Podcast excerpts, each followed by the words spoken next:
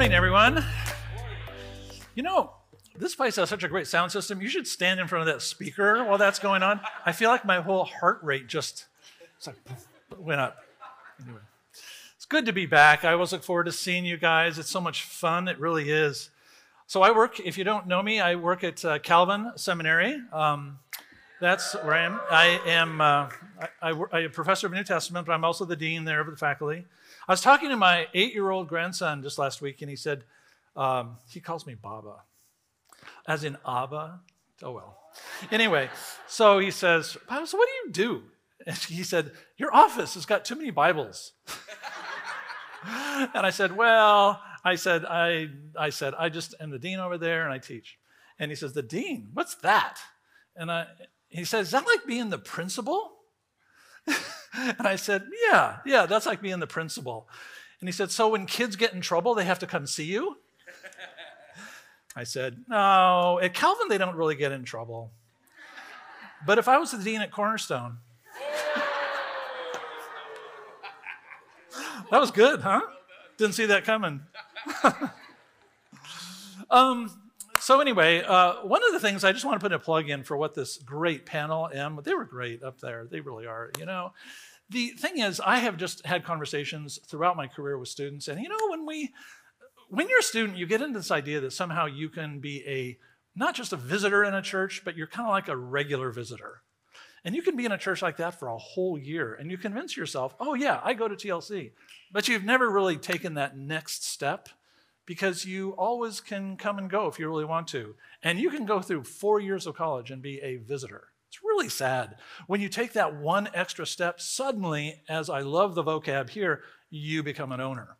And that is when you begin to make friendships, you begin to see that your life has purpose when you come here. So, for heaven's sakes, after church, go out there. I, I, was out there between the services looking around all of the opportunities. There's so much cool stuff out there for you to join in with. So How's that? That is my advertisement for the morning. That and for Cornerstone. All right. if I were to ask you guys, what do you think is the defining story that really does tell us the heart of our Christian faith? Oh, well, no doubt you're going to say to me, oh, it's got to be Jesus' last journey to Jerusalem, his arrest in Jerusalem, his trial, his crucifixion, his burial, and his resurrection. Isn't that really a central story for us? Yeah, yeah, absolutely. It's the thing. It's the central story for us. If I were to walk into a Jewish synagogue and I were to ask them the very same question, what is the defining story from which you actually get so many of your lessons for life? I'll tell you, they would say the same thing anywhere in the world. They'd say, oh, that's simple. That is the Exodus story. That's the story of Moses and Joshua. That is the movement of our people from Egypt to Canaan, the promised land, and everything that goes on in between. That 40 year journey. That's the story we look to. And every Jewish child will know the details of that story intimately. So, we are in a series here on Joshua, which is actually the tail end of that story. But because I know everyone doesn't always know all of the details of the story, especially Cornerstone, then um, I thought I'd go back and put a map up. I really love to mess with Cornerstone. How many of you are from Cornerstone? Raise your hands. Evangelistic opportunities right there. So, oh, yeah. All right, I'll leave you alone. Next time it's going to be uh, Grand Rapids, uh, Grand Valley. Okay, so here's the map. Okay, so they leave Egypt. They leave Egypt about 400 years of, uh, of captivity in Egypt.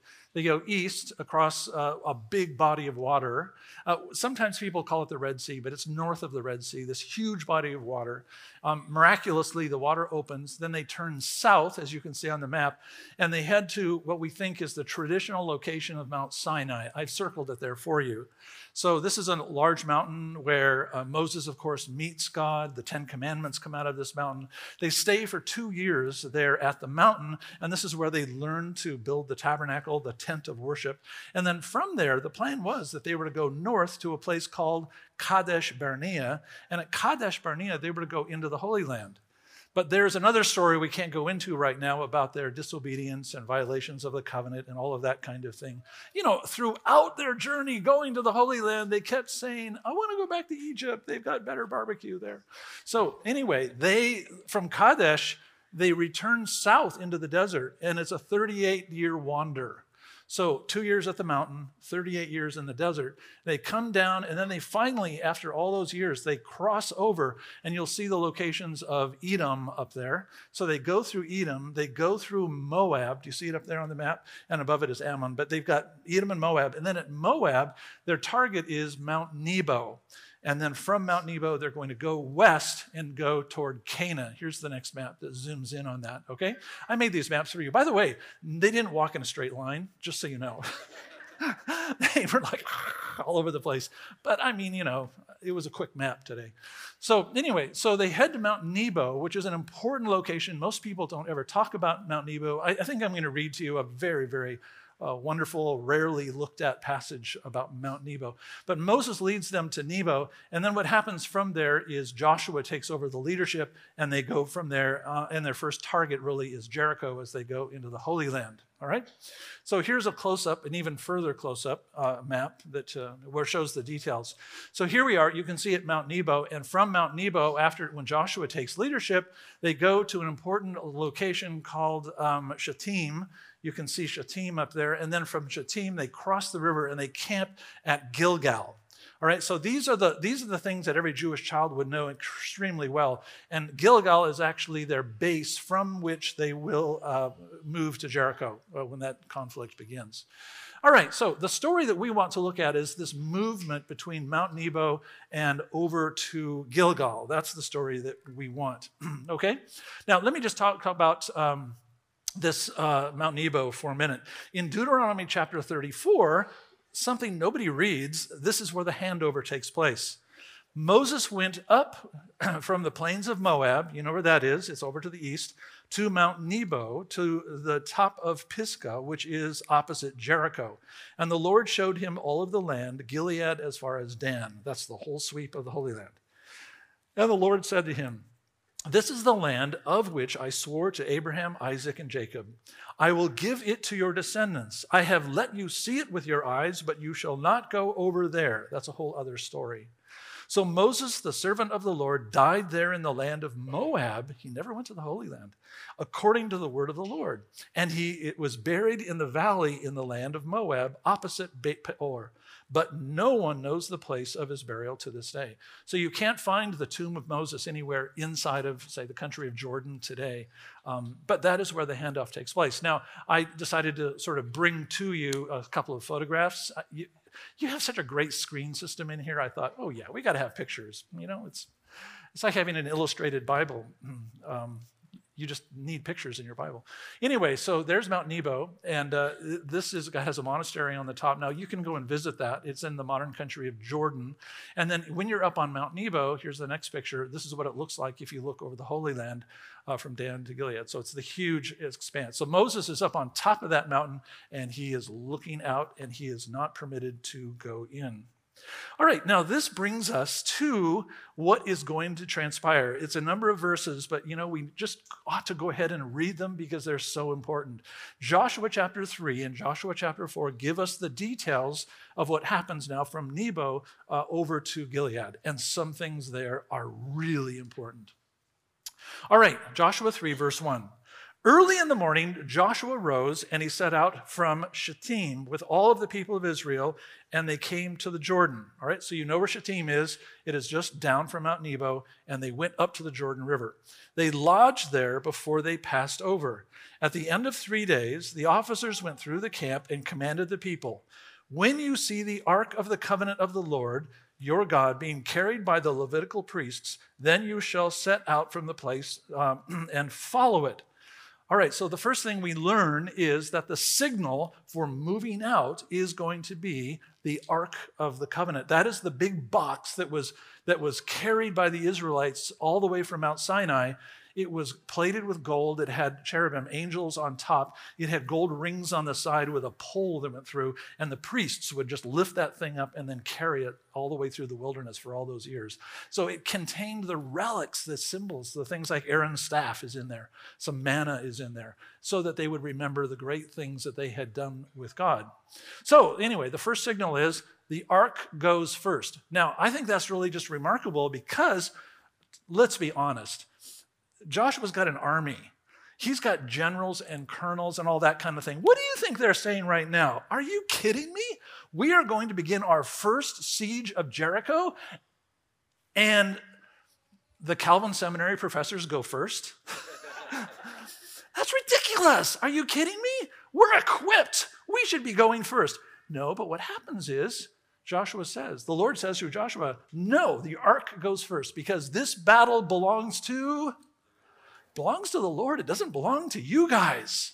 Okay, first lesson. Verse 5. Joshua said to the people, Now sanctify yourselves, make yourself holy, for tomorrow the Lord will do wonders among you. And Joshua said to the priests, Take up the Ark of the Covenant and pass on before the people. And they took up the Ark of the Covenant and went before the people. Here's the second thing we figure out. So, therefore, in this story, if you want to see God doing amazing things, when the Ark of the Covenant moves out, when God is moving into new territory to do something absolutely phenomenal, phenomenal you have to really do an inventory of your own life. You have to sanctify yourself. You have to, you have to be honest. Where are you at with Him, with your sin, with your obedience? The whole list. You have to ask yourself are you attuned to God's holiness? So, therefore, those who are attuned to God's holiness, they follow the ark. They have sanctified themselves, and that is why they're going to see great things. Verse 7. And the Lord said to Joshua, This day I will begin to exalt you in the sight of all Israel that they may know that as I was with Moses, so I will be with you. So, this is really a question, of course. For 40 years, they've been following Moses, and they know that Moses is a great leader. They watched Moses raise his hands, and the, the, the, the, sea opened up in Egypt, and they went right through it. This is a confirmation that Moses was a great man to be followed. So, when we, they suddenly learn that Joshua is going to take over, you can bet there were doubts inside of Israel whether or not Joshua was a qualified leader. So, therefore, what the Lord is saying here is okay, so I'm going to confirm your leadership in this. Verse 8 You shall command the priests who bear the Ark of the Covenant. When you come to the brink of the waters of the Jordan, you shall stand still in the Jordan. So, the Ark of the Covenant is being carried by the priests. The sanctified people are behind them. They walk up to the edge of the Jordan River and they're supposed to stop with their feet in the water. Okay, I get it. That's what happens. There are rules for how this is going to unfold. Verse 12. Now, therefore, also take 12 men from the tribes of Israel, from each tribe a man, and when the soles of the feet of the priests who bear the ark of the Lord, the Lord of the whole earth, when they rest in the waters of the Jordan, the waters of the Jordan will be stopped from flowing, and the waters coming down from above shall stand in one heap. Whoa, okay. So the ark goes first. They get up to the edge of the Jordan. 12 men, one from each tribe, are alongside of all this. The whole crowd of Israel is behind them, and then the waters open. Now, you should immediately say to yourself, oh my gosh, that's Moses' great miracle. Are you kidding? That was Moses coming out of Egypt. This is Joshua coming into the Holy Land. The other story is the exit out of Egypt. This is the story of the entry. This is Moses, this is Joshua. So, therefore, there is a symmetry here, and it confirms that God is with Joshua. Verse 14.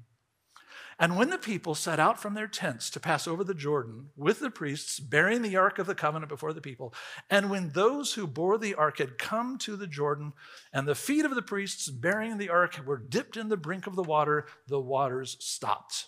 Wow. All right. So we get the big picture.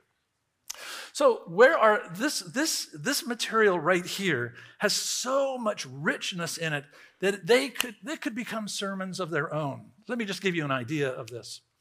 For instance, what you have is a story that says God wants to bring you into new and marvelous territory. You want to be in new and marvelous territory in your life. Amen? Yeah, that's just how we live. So, Lord, when is it you're going to bring us into our promised land? You can imagine the people of Israel are just chuffing at the bit to get into the promised land.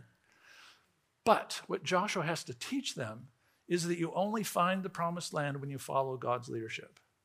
In other words, He leads the way. My life is full of impulsivity. So, in other words, I want something, I move ahead far too fast. I never wait to perceive, to discern whether or not God is going before me, preparing the way. If God goes before you and prepares the way, little wrong can befall you. The other lesson that comes out of this is that we have to prepare our hearts. If you want to join the excellent work of God, then you have to address the state of your own life. I often think to myself, Lord, you are so gracious and merciful. You know, I am so sinful. I know you look the other way. That is so good. Thank you, Jesus. And you're going to take me into the promised land. And I'm going to just go in there and enjoy myself with all that baggage I carry around. You know what I'm saying here? If you want to see the amazing things of God open up inside of your life, somehow we have got to ask ourselves are we willing to coordinate the quality of our lives with the holiness of Yahweh? When we do, that's when we see amazing things happen. But it requires that kind of preparation and discernment. I rarely orchestrate my life that way, and I bet one or two of you are the same. So if we do orchestrate that that way, then suddenly we see things we never thought we would ever see, and they never thought they would see this kind of stuff. All right, I thought it would be good to show you a picture of the Jordan River. So here we go. Beautiful. This is an ah moment. So that's a beautiful piece. If you've been to Israel, you would know already. This is in the springtime. This is at the, uh, the flood stage almost of the Jordan River. But this is exactly when Joshua was coming across in springtime at Passover. So look at that thing, man. That is swift. There's plenty of water in that thing. You are not going to walk through that thing. It is a real threat. It is. So, therefore, this is an amazing miracle that that water opens up, and there we have it. All right, now, how is it that Joshua um, orchestrates the movement through the water? Here in chapter 4, we have the key verses. When all the nation had finished passing over the Jordan, okay, the Lord said to Joshua, Now, take 12 men from the people, one from each tribe, and tell them, Take 12 stones from here in the middle of the Jordan River, from the very place where the priest's feet stood, and carry them over with you, and lay them down in the place where you are going to lodge tonight.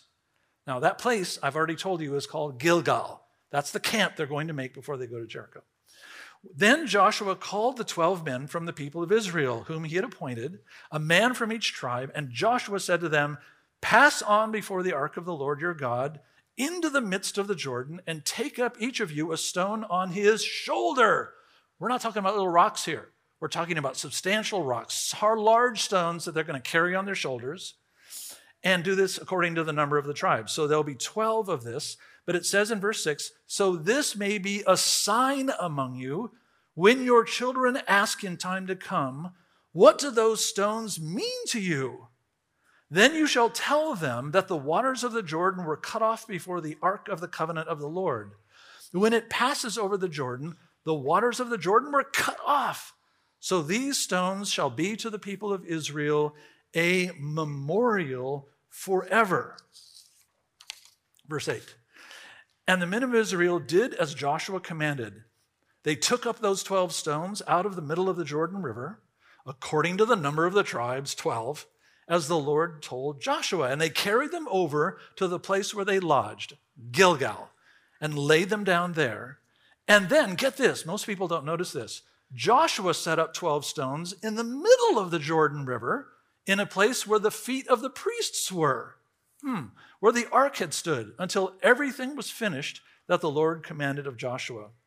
So, okay, so I get it. So the, the ark stops in the middle of the river, the river opens, all of Israel goes through. Then the 12 men come back into the middle of the river. They pick up large boulders from the center of the Jordan River. They go over to Gilgal and they create a mound of stones. That's actually got a name. It's called a cairn, C A I R N. They create a cairn of stones there. And then Joshua goes back to the middle of the river where the priests are and he builds another cairn in the middle of the river. They all come out. The river closes, leaving a cairn under the Jordan. And then there's a cairn in Gilgal. So Joshua says, these are there for a memorial. Now, I have given you an example of cairns. Here is an example here Um, these kinds of stone piles, here's one more, um, are, are everywhere inside of the Middle East. They actually mean something. They're not just decorations, they are landmarkers. So if you have boundaries for your land, or nomads actually have boundaries for they have water sources, they'll put up cairns like this. And this is caught on in other places around the world as well. But anyway, but in the Middle East, very, very big deal. So Joshua has commanded that every tribe has contributed one large boulder to this pile, this cairn, this memorial. And the reason you do it is to remember exactly what happened. Now, when they got to Gilgal, when they finally get to Gilgal, they begin to build what we could call as a siege camp. When the war with Jericho was going to come, Joshua understood they needed to remember when times were difficult that God had been faithful back at the river. That's what they needed. They needed that memory. In other words, in the midst of the war, in the midst of the crisis, Joshua couldn't say to his soldiers, Hey, you guys, let's go back to the Jordan and tell the story again. No, he wants to build a memorial so that whenever people go by the Jordan River, they'll say, That is a place of God's faithfulness. I take uh, many, many students to Israel. I, have told you guys this before.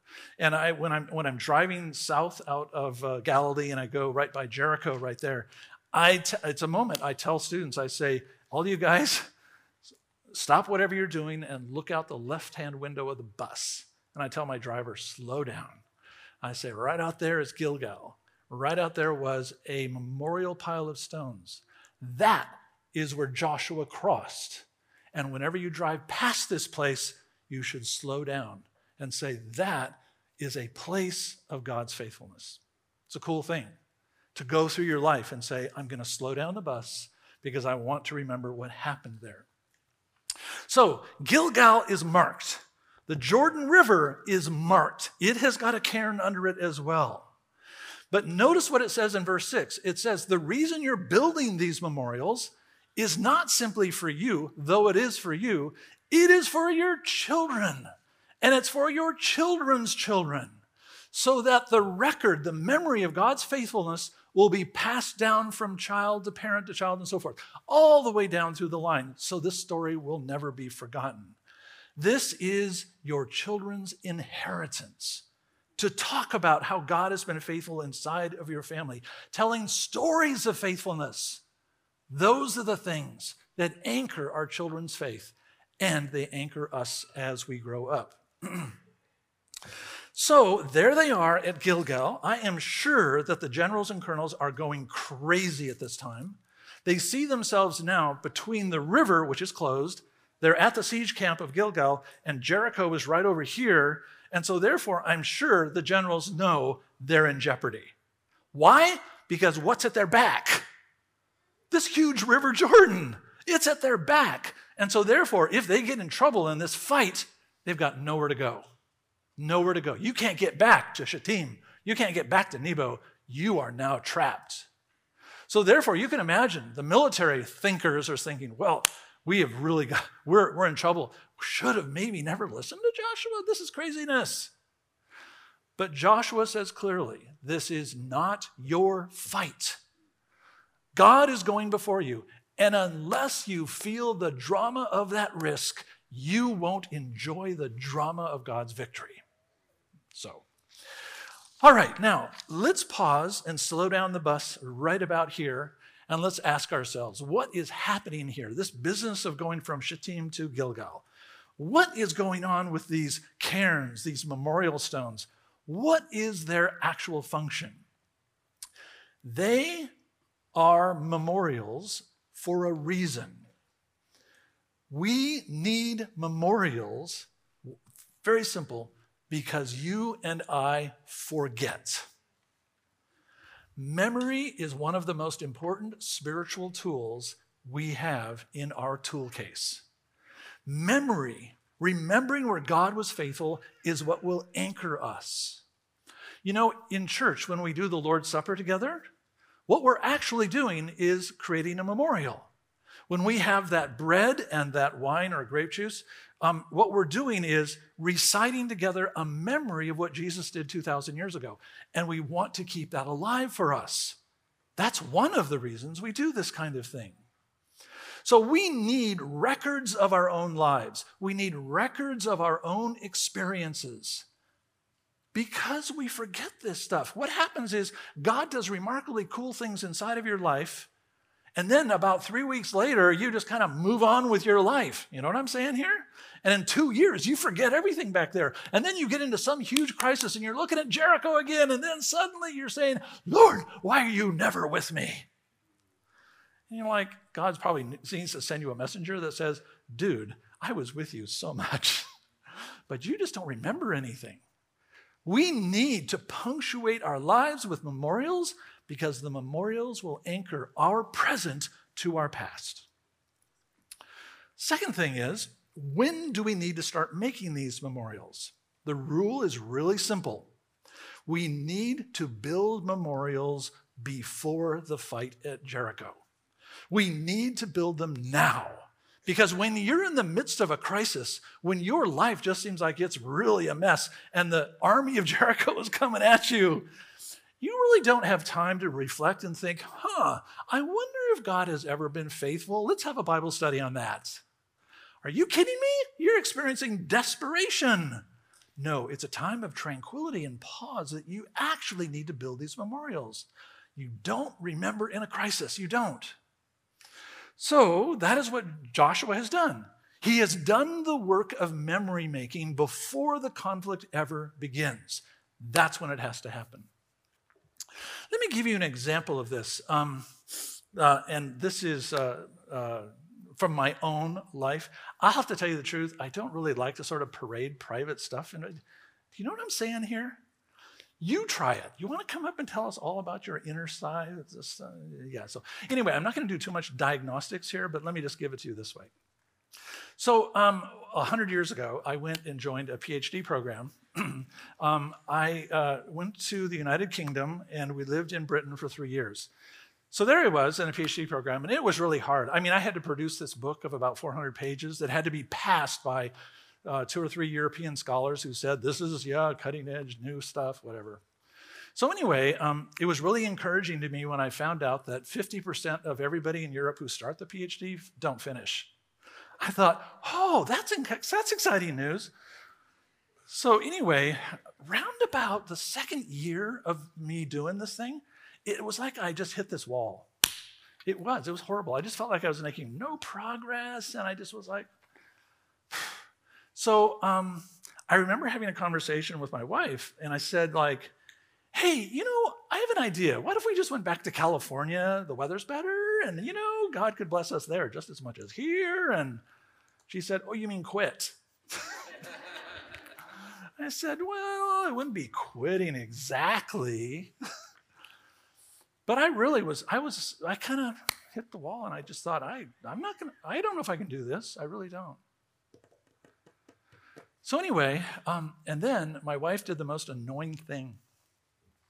She said, What we need to do is make a record of God's faithfulness since we were married up until now. I remember her taking a, a spiral notebook thing and pulling out this piece of paper.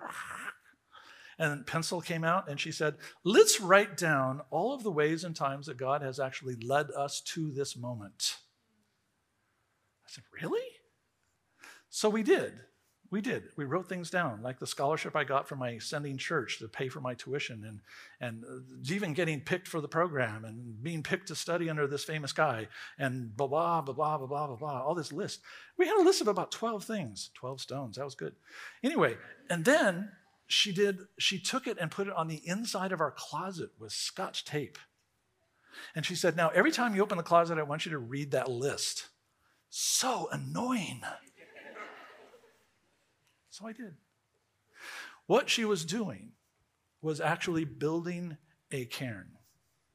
She was building a memorial. She was building a record, but she had to fix it on paper because I'm so stupid, I need it to be in front of my face.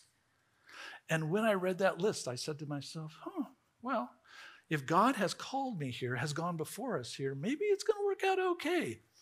And it did. It's a miracle. So how do you build these memorials? How do you how do you put these markers inside of your life in your home? I have got friends who've tried this in a variety of ways. I've got one friend, for instance, who has a really special notebook. It's called the Moleskine. Have you guys know what those are? They're black covers. They're really special. Only thing that goes in that for her is answered prayer and God's showing his power and victory in her life. And when she's coming into a hard place, she reaches for that thing and she rereads it. It's a great tool. Memory is a spiritual tool for each of us.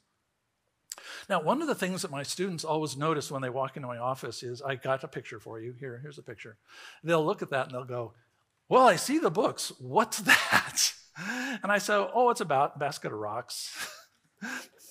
what? Here's a close up. Anyway, um, here's one more. Yeah, so there it is right there.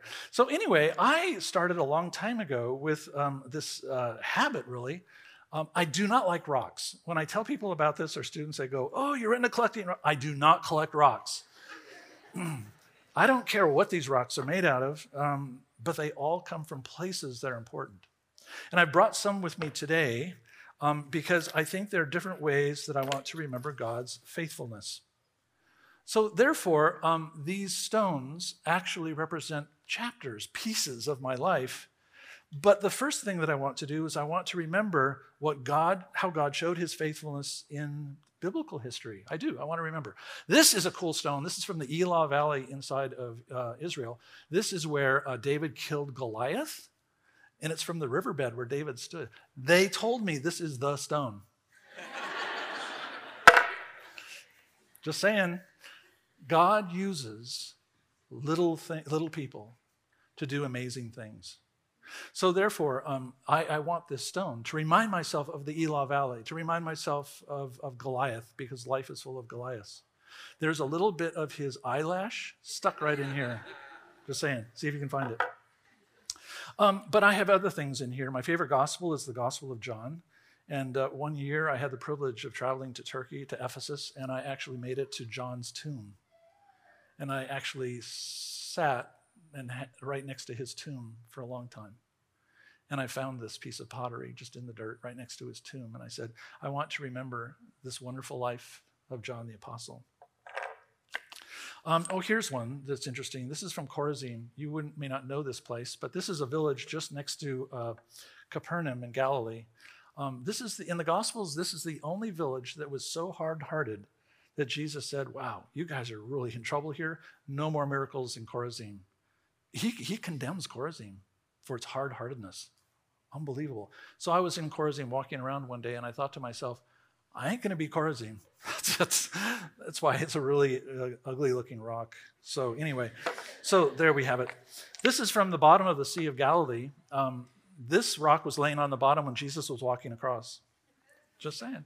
Anyway, I just was swimming in the Sea of Galilee and I decided to bring this with me because what I wanted to do is there's so many stories connected to the Sea of Galilee, but especially there's one story. That's that story where they're on the boat and there's the storm and Jesus rescues them. And I thought, I, I want a stone that tells me about his faithfulness all the way through. Um, there's a lot more here. I won't get distracted, but I will tell you one thing. Oh, yeah, here, this is a cool one. This is. This is actually a piece of the Jerusalem temple. now, I did not go up to the Jerusalem temple, 2,000 years old, built by Herod, seen by Jesus, with a hammer and attack it. Let me straighten this out. I would have been put in jail. Um, but I knew that 2,000 years ago, when they finished buildings like this, chiselers would come in and they would actually smooth out the side of the building, the, the stonework, right? That's what they would do, like that. And all those chisel pieces would fall down at the bottom. So I was there one year when they were actually digging a trench along the temple for a water line or something, you know? And I thought, oh my gosh, they're digging all the way down to the bottom of the temple. How cool is that? And I looked down there and doggone it. So I came back that night. And you know those yellow tapes that say, please jump here. so I said, Oh, yeah, I can't read Hebrew anyway. So over I went, got down to the bottom of the trench, and it was full of these. They're all from the temple. And I thought to myself, Wow, in the Old Testament, what a place of God's revelation and work, a place that led to Jesus' death. So, anyway, um, I have a number of these from a lot of places that just say a lot to me this is where Jesus, from the wilderness of Judea, where he was tested, he was tempted. I hiked it one time as he did, and I picked that up midway. But it's not just in biblical history where I know something about God's faithfulness. I also know about God's faithfulness in my own personal life. So, therefore, I have again and again picked up stones from different chapters in my life. This is from the beach in Scotland where I got my PhD. It was the week I got my PhD. And it was like, wow, there's a miracle for you. God was faithful there. Um, I was picked as an exchange student to go to Beirut, Lebanon, uh, to the American University of, of, Beirut a long, long time ago. Anyway, um, and I did go back some 20 years later, and I got this from Beirut. And it's a place, the city of Beirut really had changed my life. Uh, that and a civil war that started while I was there. Um, one of the things that I have in here is I have rocks from the house where I grew up.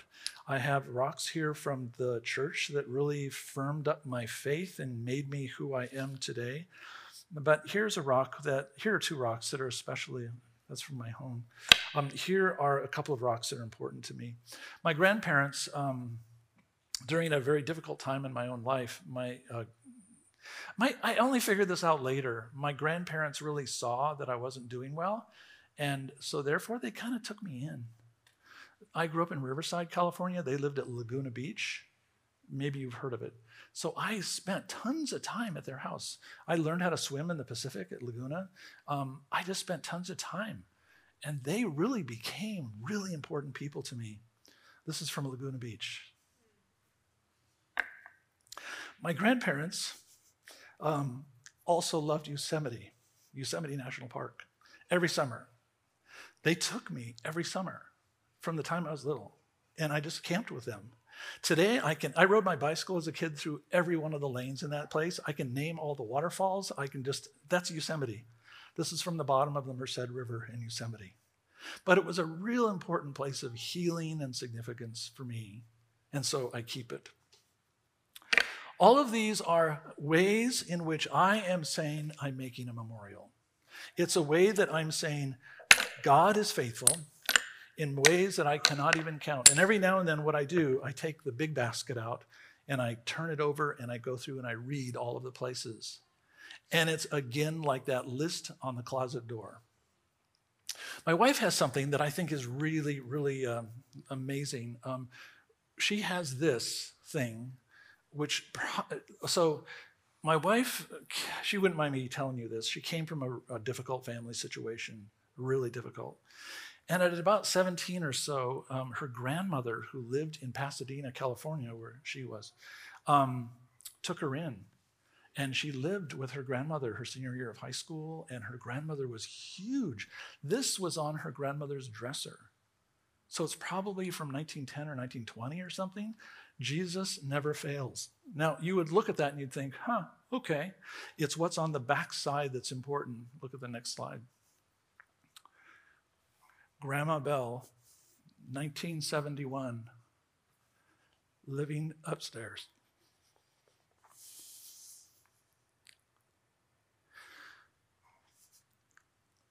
Those are the words written by a very young woman who has created a memorial to always remember a moment in her life where God, through her grandmother, stepped in and brought about redemption. And she has kept it to this day. So, the question I guess I have for each of you as we read this Joshua story is very, very simple, friends. Are you keeping a record of the ways that God has been, faithful to you? Are you rehearsing God's faithfulness in your mind, or are you just forgetting and moving on? This day, start something, a memorial of some kind. Think about it, work on it, buy that moleskin. I don't care what you do. Go get one of those like elementary school boxes that you kept all your treasures in. Empty that dude and then start putting in it small tokens that say, that's what that's from. And carry it with you through your life because I'll guarantee you, you're going to face a Jericho someday. And what will sustain you is your memory of God's faithfulness. Memory is a spiritual tool, it will sustain you and protect you. Let's pray, shall we? Lord God, we do ask that you would help us to remember. to remember your faithfulness because you never fail. You never fail. Father, spark our imaginations so that we might begin today building our own cairn for you. We pray in Christ's name. And everyone said,